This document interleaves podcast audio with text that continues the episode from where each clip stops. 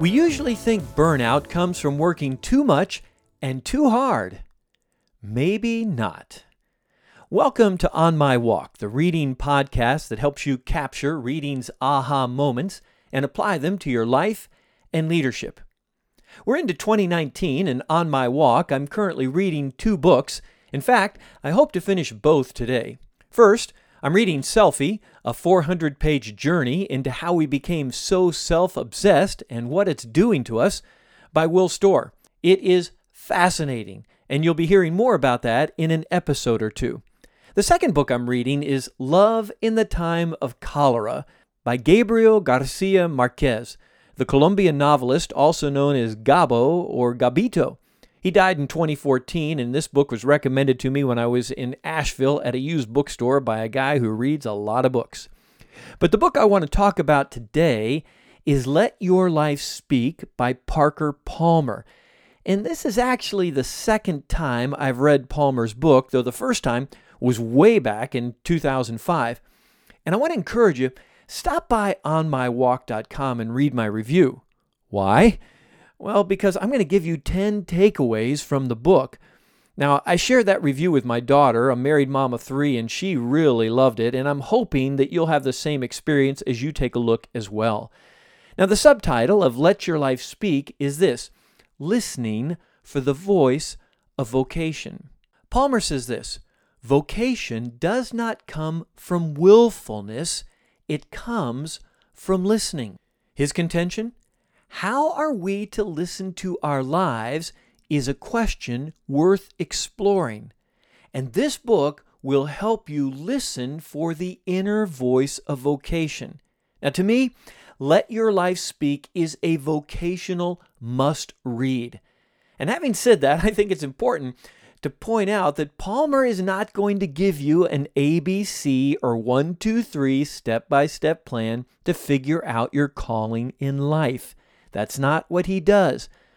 But his insights into vocation are great road signs to point you in the right direction.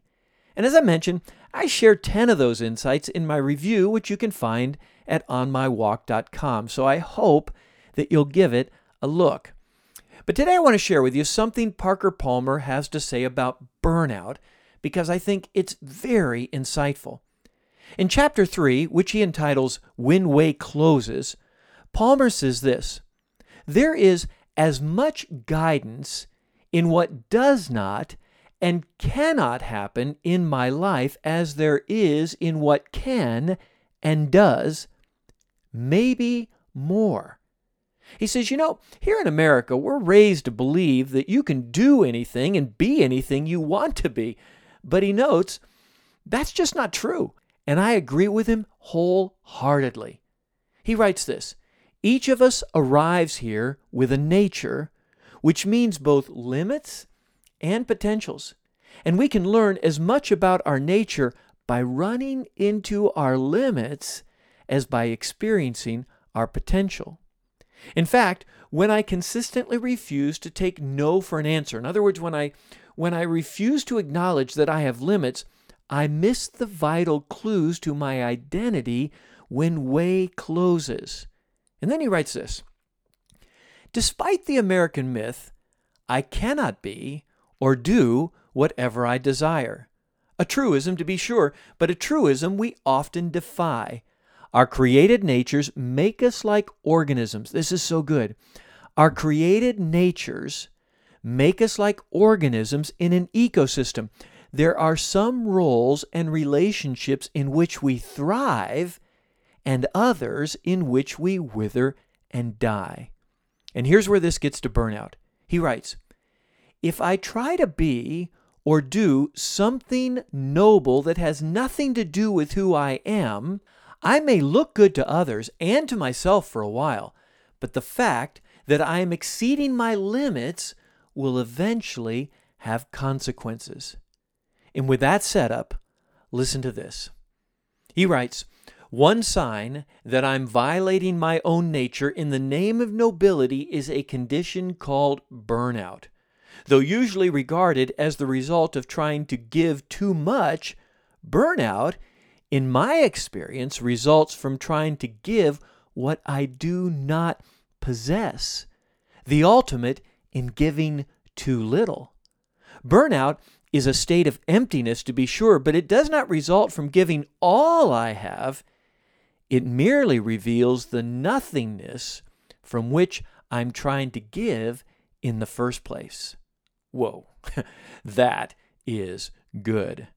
So, my aha moment is this if you're wiped out and feel either on the path to burnout or on the edge of burnout or burned out, is it from doing too much or from trying to do that which you're not really designed to do?